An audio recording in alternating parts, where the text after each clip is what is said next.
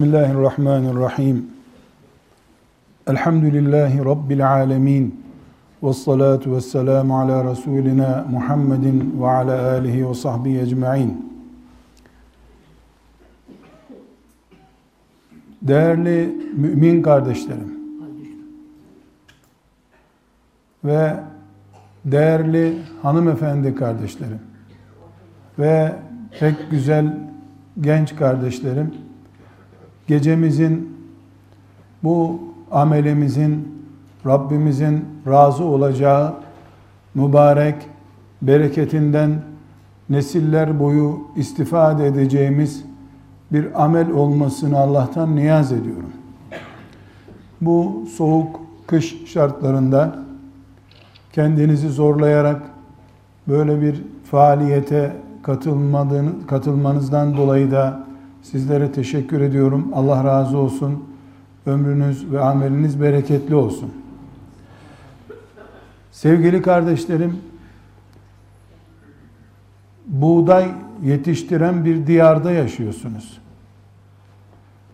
Buğdayı tarlada yetiştiriyorsunuz. Herhalde yanılmıyorsam slolara, depolara filan koyuyorsunuz. Sonra bir yere götürüp satıyorsunuz. Toptancının deposunda duruyor. Ondan sonra değirmene gidiyor. Değirmenden sonra ekmek olmak için fırınlara gidiyor. Ya da pastanelere gidiyor. Herhalde buğdayın süreci böyle. Tarla, depo, büyük bir depo, ondan sonra fabrika, ondan sonra da pastane ya da fırın neresiyse artık. Şimdi bu tarladan itibaren buğdayın bulunduğu en önemli yer neresidir değerli kardeşlerim diye sorsam bir kardeşimiz çıksa depo çok önemli. Rutubetli depo olursa buğday berbat olur satamayız dese bu cevap doğru değil. Neden doğru değil? Çünkü depo önemlidir. En önemli değildir. Küflü müflü de olsa hiç olmasın hayvan yemi yapılır ondan herhalde. Tarla ne ise buğday odur. Evet değirmende fabrikada çok önemli. İyi bir fabrikada buğday daha güzel öğütülür. E tarladan taş olarak geldikten sonra, çürük buğday olarak geldikten sonra uzayda öğütsem bunu ne olacak? Kardeşlerim umuyorum sizin yöresel mantığınıza uygun bir misal vermiş oldum. Buğdayı inceliyoruz. Hayati değeri olan bir gıda maddemizi inceliyoruz.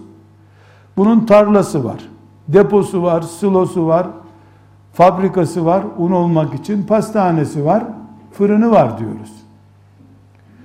Ama hepsi önemli olmakla beraber, hiçbiri önemsiz olmamakla beraber, bunların hepsinin öneminden daha önemlisi tarladır. Tarla buğdayı vermedikten sonra depoya ne koyacaksın? Tarlanın çamurunu mu koyacaksın? Tarla çok düşük kapasiteli bir buğday veriyorsa, taşımasını traktöre romorka koyup depoya götürmesini değmeyecek masrafa, mazot masrafına değmeyecek bir buğday veriyorsa ne yapacaksınız siz? Onun için tarla bu işin özü tarladan sonra deposu da önemli, değirmeni de önemli, fırın da önemli. Ekmek olunca ekmeği kesecek bıçak da önemli. Ama hepsi ne zaman tarla iyi buğday verirse o zaman işe yarar. Bunu hepimiz biliriz. Kardeşler, bir insan şu genç delikanlı veya bu genç delikanlı ya filanca hanım kızımız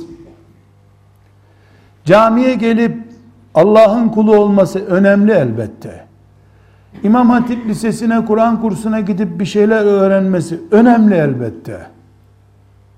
Bunlara önemsiz diyemeyiz. Ama hiçbiri ne cami, ne Kur'an kursu, ne İmam Hatip, ne sanat okulu, ne şu, ne bu, ne şu, e, şurası burası hiçbiri onu doğuran ana, büyüten ev kadar önemli değildir. Tıpkı tarla gibi. Anne tarladır. Ev tarladır. Haram yenen bir evde henüz anasının rahmine düşmeden haramla tanışmış bir çocuğu Kabe'nin içine koysan 40 yıl burada kalacaksın desen ne yapacak ona Kabe? Aslında haram var. Ne yapabildi Ebu Cehle? Ebu Leheb'e ne yapabildi Kabe? Kardeşler, buğday tarlanın ürünüdür. Tarlan yoksa el alemin fabrikasına ne vereceksin sen? Tamam camilerimiz, medreselerimiz, okullarımız, filan derneklerimiz, vakıflarımız çok önemli yerler. Onlar bizim silolarımız. Camilerimiz bakın ne büyük hizmet yapıyor. Ama ana doğuracak, baba büyütecek ki cami mümbit bir toprağın buğdayından kek yapsın, ekmek yapsın, insan doysun. Bizim yeryüzünde itimadımız camilere değildir. Analarımıza, evlerimizedir. Babalarımızın kulağımıza okuduğu ezan olmasaydı müezzinlerin ezanını da duymayacaktık biz. Bunun için evlerimiz cennetimizdir bizim. Herkes o cennetin kıymetini bilsin. Bu ümmet peygamberinin bile Kabe'ye gidip namaz kılmasının mümkün olmadığı yıllar geçirdi. Değil mi biliyoruz onu. Ebu Bekir'in yetişmesine mani oldu mu Kabe'ye gidememek?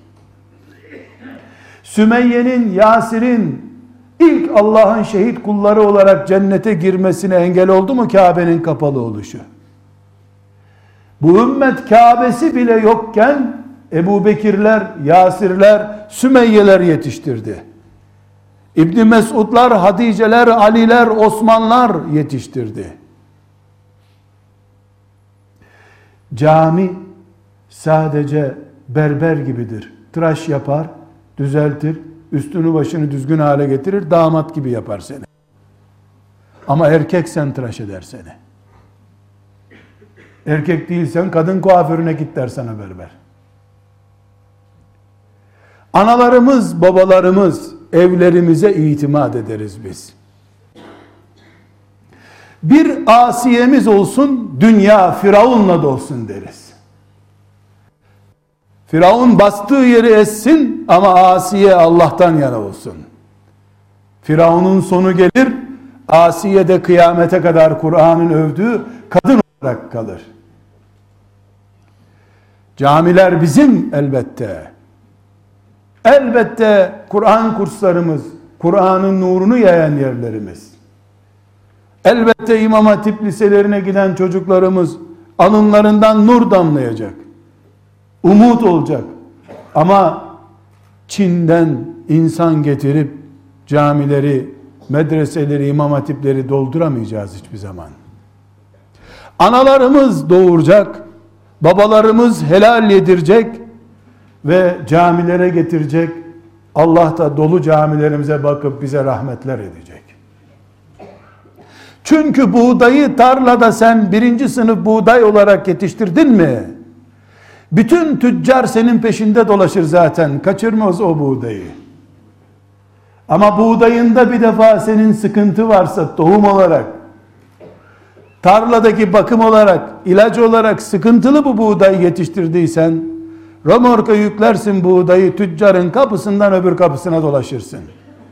Biri para vermez öbürü depom dolu der. Yalvarırsın almazlar buğdayını. Hele sen güçlü buğday yetiştir. Bak tüccar nasıl senin peşinde dolaşıyor.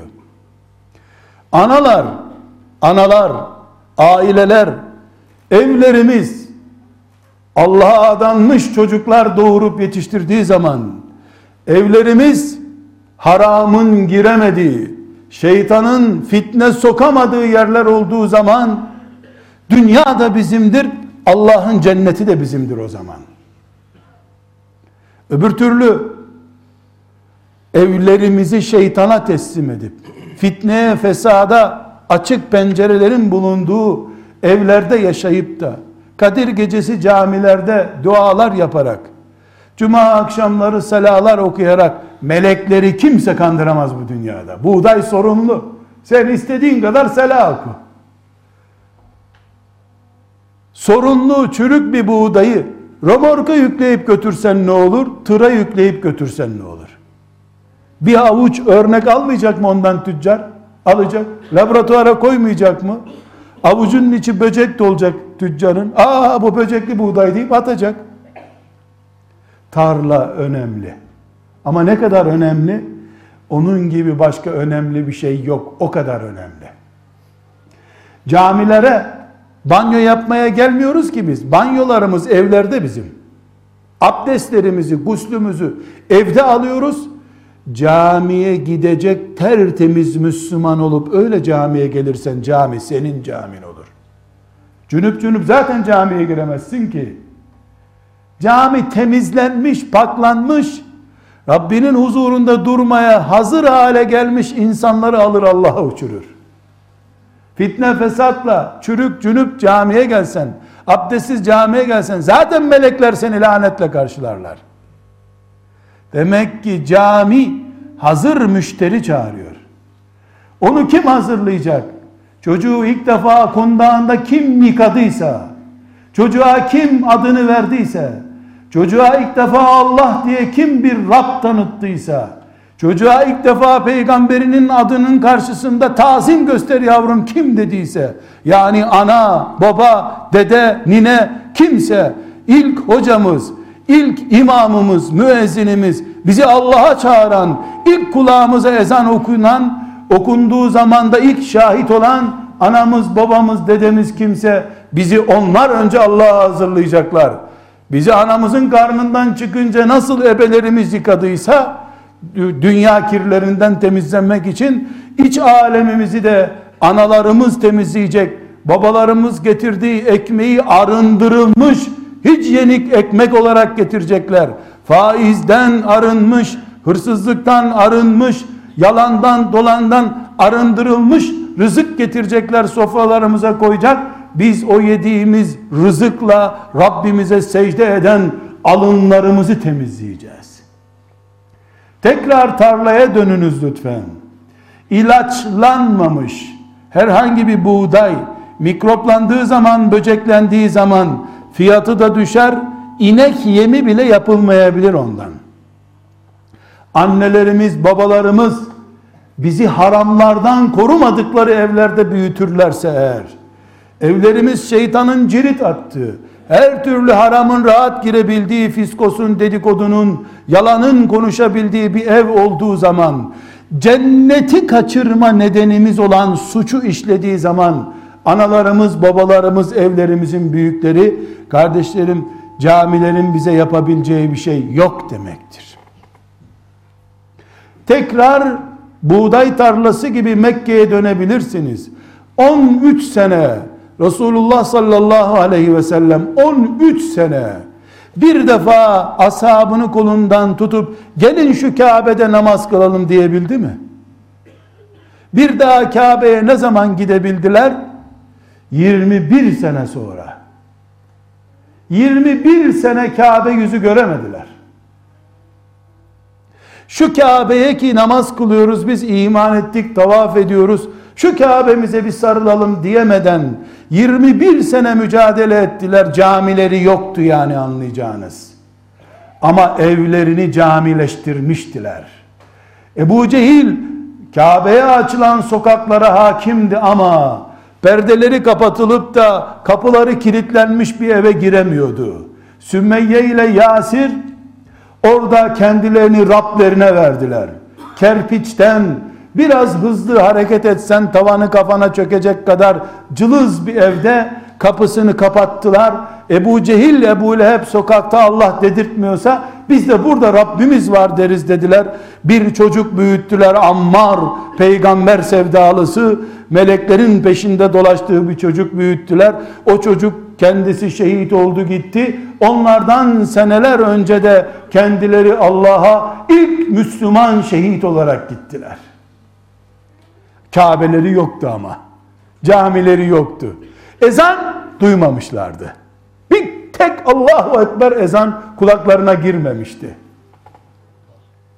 Bir kere Allahu Ekber deyip namazda kılamamışlardı. Namaz da farz değildi. Ama kerpiçten evi cennet evi yaptılar. O evde gece kalkıp gözyaşlarıyla Rabbim biz sana teslimiz ama Ebu Cehil bizi rahat bırakmıyor dediler. Allah da onları öyle bir kabul etti ki kıyamete kadar bütün Müslümanlar ilk şehit kadın kimdir diye sorulduğunda Sümeyye'dir diyorlar. Namaz kılmamış, Kabe'nin içinde bir kere Rabbine tesbih edememiş. Kur'an'ın 10 suresini dinlememiş, okumamış, görmemiş. Doğru dürüst çarşafı yok, tesettürü yok bir kadın. Yüreğinde bir iman var. Bir de bir evi var ki kocasına sarılmış. O sarılmışlığıyla Rabbine gitti. Şimdi adın cennetlerinde zevk-ü sefa içerisindeler. Hamza ile, Ömer'le, Ebu Bekir'le, Allah'la ve peygamberiyle beraber. Mesele cami meselesi değil. Mesele ev meselesidir. Ve o evin temeli nasıl atıldığıdır. Allah'ın adının kullanılarak kıyılmış nikahlar, o nikahlarla emanet alınmış namuslar, iffetler, sonra Allah'ın emanetidir diye korunmuş mu korunmamış mı? Senin evin şeytana karşı kalem mi değil mi? Senin yatak odan haramlara karşı kendini dezenfekte edebildiğin bir oda mı değil mi? Sen Müslüman kadın başörtünü ne için taktığın önemli değil. Sen kocanın şehvetinin itfaiyecisi misin? O adamın şehvetini söndürebiliyor musun? Yoksa adam kıpkızıl şehvet kaynadığı halde sen onun başına kaynar su mu döküyorsun? Böylece onu şeytanın kucağına doğru bir kere daha mı itiyorsun? Ey Müslüman sana Allah'ın adıyla emanet edilmiş kadını bir erkek olarak Rabbimin emaneti. Rabbimin emaneti. Yaksa da, delse de, vursa da, öldürse de değil mi sahibi Allah dokunmam buna diyecek erkeklik gösterebiliyor musun? Nereden bahsediyorum? Buğday tarlasından bahsediyorum. Tüccarı senin peşinde dolaştıracak kaliteli buğdaydan bahsediyorum. Diyebildin mi ey Müslüman? 20 senedir bu kadın başımın etini yedi ama Rabbim senin isminle bunu emanet aldım ya. Bunun kahrını 100 sene daha yaşasam çekeceğim. Değil mi sen emanet ettin bunu bana diyebiliyor musun ey Müslüman erkek? Ey Müslüman kadın diyebiliyor musun? 20 sene 30 sene en fazla işkence edersin bana be adam. Ben de gider cennette teselli bulur bu günleri hasretiyle yaşarım. Cennet için razıyım bu işkenceye diyebiliyor musun? Tarladan söz ediyorum. Bugün sıcak diye ilaçlamazsan, öbür gün soğuk diye ilaçlamazsan, daha sonra da yağmur yağdı diye şunu yapmazsan, buğdayını çürümeye ya da hastalanmaya terk edersen, sonra sen bir avuç aldığında o buğdaydan Allah Allah bu ne hep kurt buğday kadar böcek var bunda. Evet hatırlıyor musun sıcak diye gitmemiştin. Soğuk diye gitmemiştin. Yağmur diye ilgilenmemiştin. Çamur diye ilgilenmemiştin. Kardeşlerim işte bizim evlerimiz buğday tarlalarımızdır. Biz evlerimizden çocuklarımızı yetiştiriyoruz. Kendimizi yetiştiriyoruz. Fani dünyada tuğladan, betondan, tahtadan, kerpiçten evlerde 30 sene, 40 sene, 50 sene Rabbimiz ne kadar lütfettiyse o kadar yaşıyoruz. Bu kerpiç evlerden ebedi cennetler kazanıyoruz. Köylerde yaşıyoruz, kasabalarda yaşıyoruz, kalabalık, toz duman içindeki şehirlerde yaşıyoruz ama İnşallah Havzu Kevser'de peygamberimizle buluşacağız diye hasretimizi bağrımıza gömüyoruz. Evlerimiz bizim cennetimizdir. Çünkü o evlerden cennet kazanacağız biz. Hangi cennete girmek istiyorsan senin evin o cennetin fiyatı kadardır. Ben adın cennetlerine, Firdevs cennetlerine girmek istiyorum diyorsan eğer, senin evinin fiyatı Firdevs cenneti demektir. O evden kazanacaksın çünkü. Namuslu bir Müslüman olarak ölüp ölmeyeceğin o evde belli olacak. Allah'a secde eden mümin kullar yetiştirip yetiştirmeyeceğin o evde belli olacak. Eşini Allah'ın emaneti olarak görüp görmediğin o evde belli olacak. Rabbinin çağrısı olan ezanı duyunca soğuk suyla yüzünü gözünü yıkayıp abdest alıp camiye gidip gitmediğin o evden belli olacak. Ev sensin. Ve akıbetindir evin senin. Kapısına maşallah tebarekallah yazmakla ev Müslüman evi olmuyor. Hele hele hacca gidip gelince bir de Kabe resmi asınca o ev melek evi olmuyor. Tarlanın en başına süper buğday tarlası diye yazınca süper buğday tarlası oluyor mu? Bu tarlaya herhangi bir böcek giremez. Kanunen yasaktır yazınca böcekler kaçıp gidiyorlar mı? Evlere de maşallah yazmakla bir şey olmuyor. Kabe resmi asınca evin senin melek evi olmuyor. Sen Kabe gibi olacaksın o evde. Sen Hacerül Esved gibi göreceksin eşini, çocuklarını. Rabbimin emaneti deyip Allah benden bu çocuğu soracak deyip doğduğu günden itibaren o çocuk için sen yıpranan ve terleyen, yorulan, heyecanlanan bir baba ve anne olacaksın ki sen öldüğünde melekler senin çocuğun berbat bir hayat yaşıyor olsa bile melekler desinler ki ey Allah'ımız biz şahidiz ki bu adam koca Nuh aleyhisselam gibi gayret etti. Nuh'un çocuğu gibi vefasız bir çocuk sahibi oldu.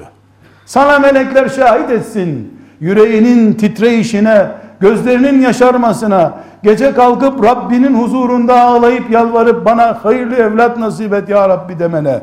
Melekler şahit olsun. Kıyamet günü melekler gelsin desin ki bu çok gayretliydi ya Rabbi de yapamadı. Beceremedi. Çocuğundaydı kabahat desin.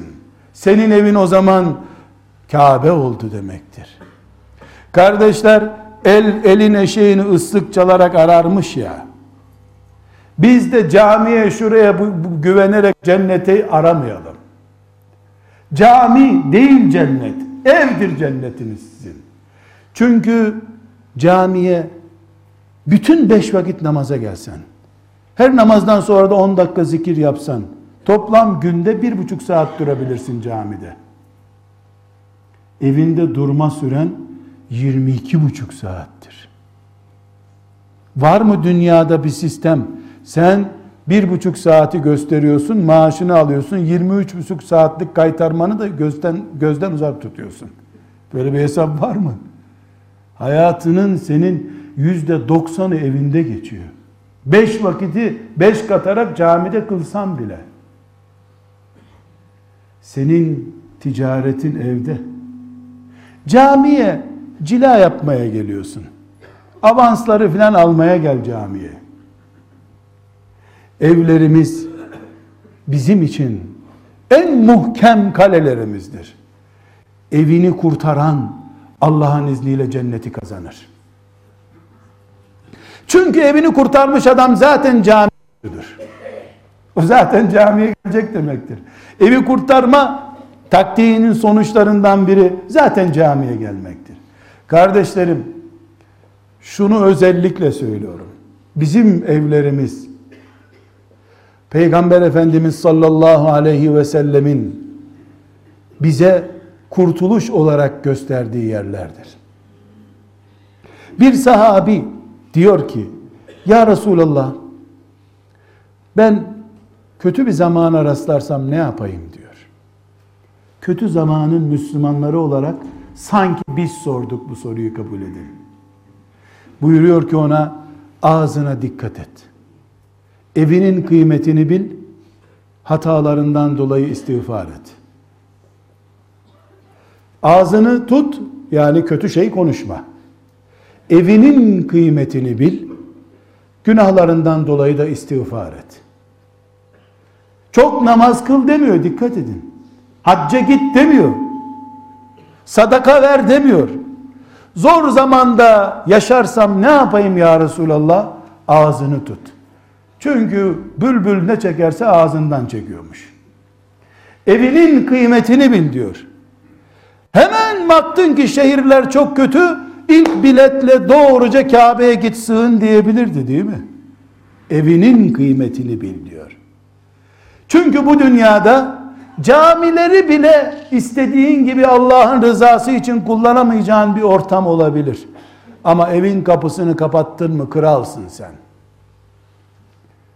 Evinden Allah'a istediğin gibi kulluk yaparsın. Ben eşimden bu desteği bulamıyorum deme bana. Çünkü bu 15 gün içinde gerçekleşecek bir iş değil. En basit çiçek bile 3 ayda büyüyor. Çiçek 3 gün sonra solacak. Bir haftada soluyor, 3 ayda büyüyor. Çiçeklere bakın. Lale çiçeği bir haftada soluyor, 3 ayda büyüyor. Soğanıyla beraber bir senede büyüyor. Koca cennet değerindeki bir ev 15 senede gelişir mi? Elbette bin bir sıkıntın olacak. En azından peygamberler gibi sen de çekeceksin ki o yüksek makamlara yükselebilesin. Kardeşlerim evlerimiz bizim için bulunmaz yerlerdir. Hepimiz şuna karar vermeliyiz. Ben evimden cennete gireceğim. Bu evi de şeytana ve fitneye karşı korumaya kararlıyım diyeceğiz. Kardeşler evlerimizi nasıl şeytana karşı koruyacağız?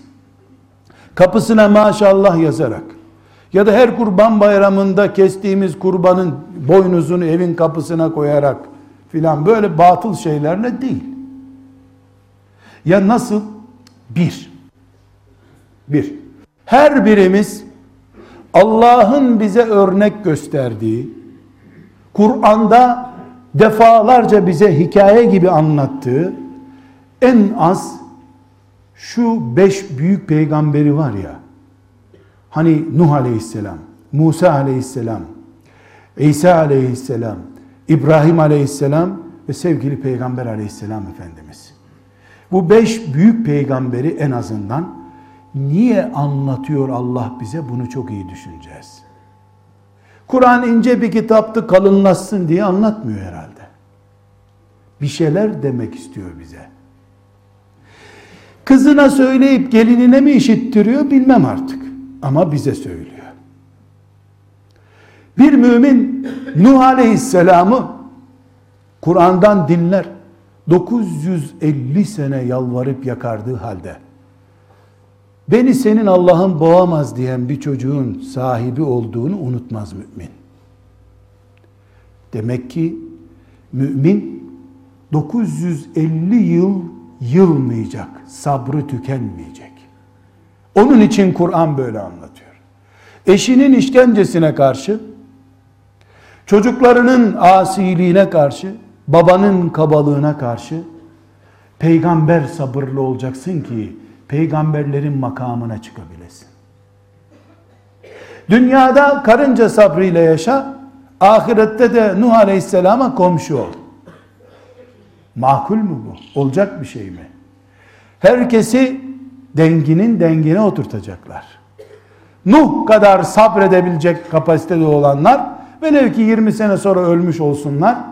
Yeter ki onun heyecanı, sabrı Nuh Aleyhisselam'ın sabrı kadar olsun. O kıyamet günü Nuh'la beraberdir.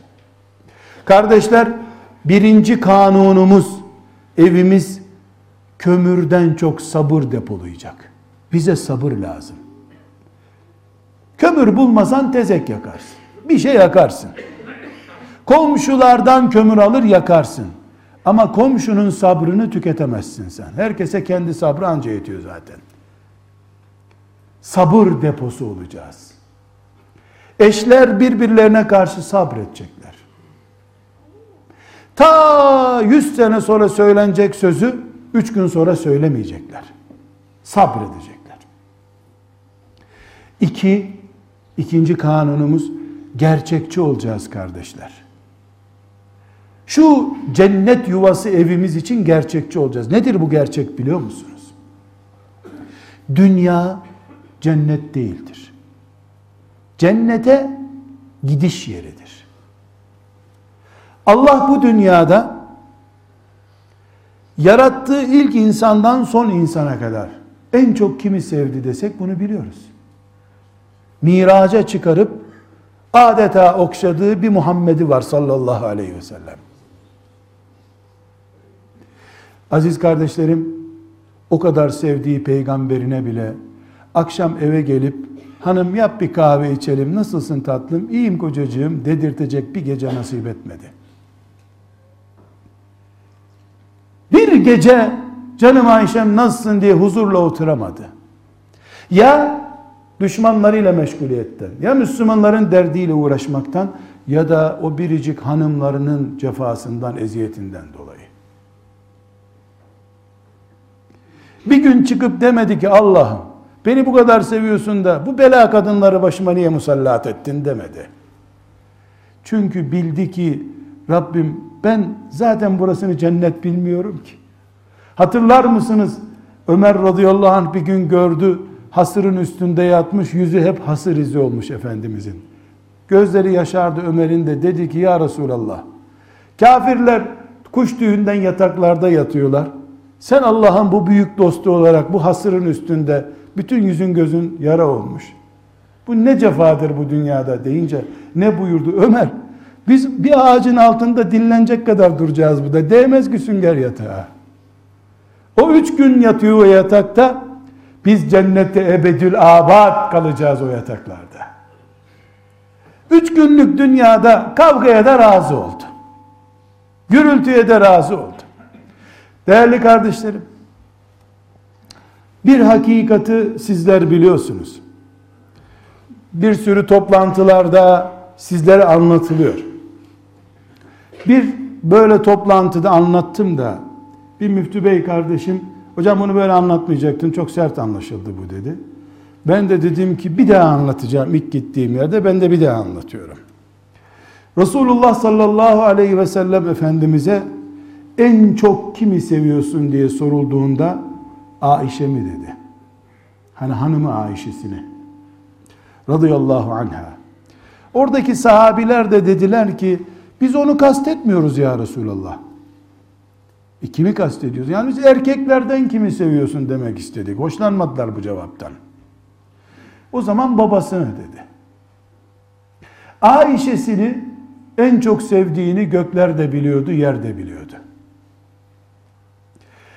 İslam tarihini değil, sadece Peygamber Efendimizin son 8 senesini okuyun. Bakın Ayşe'si ne kadar eziyet etmiş Peygamber Efendimiz'e. Eziyet üstüne eziyet. Vefatından bir gün önce aynı eziyeti yaptı ona. Ebu Bekir'e söyleyin namaz kıldırsın dedi. Geldi dedi ki ya Resulallah babam çok merhametli adamdır o kıldırmasın dedi.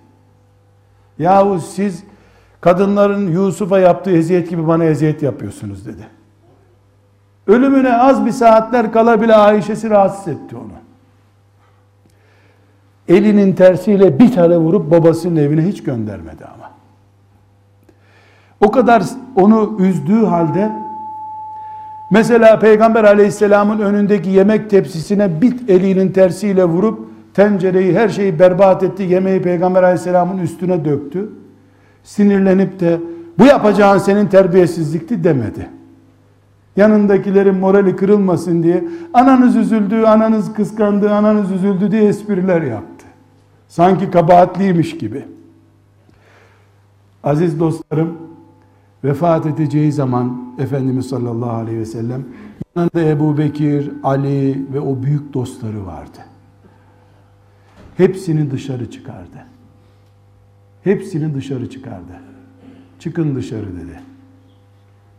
Ayşe'ye sen otur burada dedi. Yattığı yere Ayşe'ye gel yanıma otur dedi. Mübarek başını kaldırdı. Dizine koy başımı dedi. Başı mübarek başı Ayşe'nin dizindeyken ruhunun çıkmasını istedi. Dedi ki Ayşe çok acı bu ölüm. Çok eziyet veriyor bana. Ama cennette sen benim karım olacaksın diye ölümü bile teselliyle karşılıyorum dedi. Öyle ilk gerdek gününde balayında aşk edebiyatları yapıp kadın bayatlayınca buruşunca ikinci kadın sevdalarına yıkılmadı. Çünkü bildi ki bu dünya kaç senelik ki ya. Dünya bu işte dedi. Cennetin hatırına hanımının hatı, kahrını çekti. Ashab-ı kiram da cennetin güzellikleri uğruna kadınların işkencelerine razı oldular. Gerçekçi olacağız. Cennette değiliz. Bin bir eziyetle bu evlerde yaşayacağız. Evlerimizi cennet bileti yapıp Allah'a gideceğiz. Kardeşler, üçüncü kanunumuz da Allah'ın verdiğine razı olacaksın. Nasıl Allah seni kadın hanı diye bir yerde yarattı. Burada karpuz yetişmiyor. Burada buğday, arpa ekiyorsan ek. Ben Allah'ın karpuz yahut da mandalina vermediği yerde yaşamam dediniz mi siz? Oradakiler de buğday bulamadılar. Siz burada nasıl Allah'ın size buğdaylı bir yer vermesine razı oldunuz? Evde de size verdiği kadınlara, kocalara, çocuklara razı olun. Ben doktor olacak çocuk istiyordum Allah'tan deme market değil orası. O ne isterse veriyor.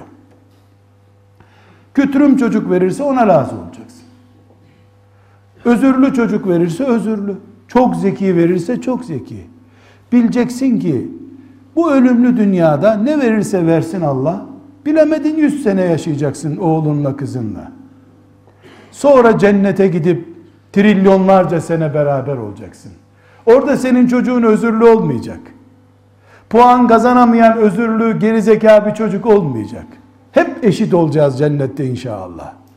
İman orada bize taptaze bir hayat, yemyeşil bir güzellik kazandıracak. Onun için çocuklarımıza, Allah'ın kaderimize yazdığı eşlerimize razı olacağız.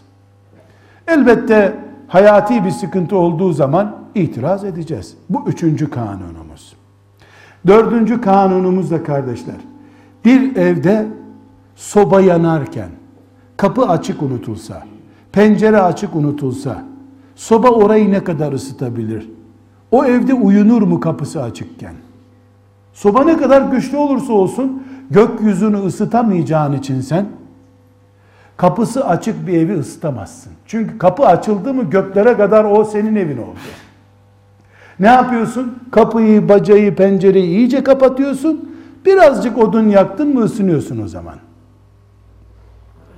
Kardeşlerim, bir evde sabahlara kadar namaz kılsam bile haram o eve girdiği sürece kapı açık demektir. Haram şeytanın kablosudur. O kabloyu senin evine sokmasın bir kere. Orada dua etmenin seni kurtarması çok zor. Kıldığın namazdan lezzet alamazsın. Evine giren mal sana bereket olarak yetmez. Evlerimizi harama karşı korumak zorundayız. Haramla neyi kastediyorum? Çalmayı kastediyorum. Faizi kastediyorum.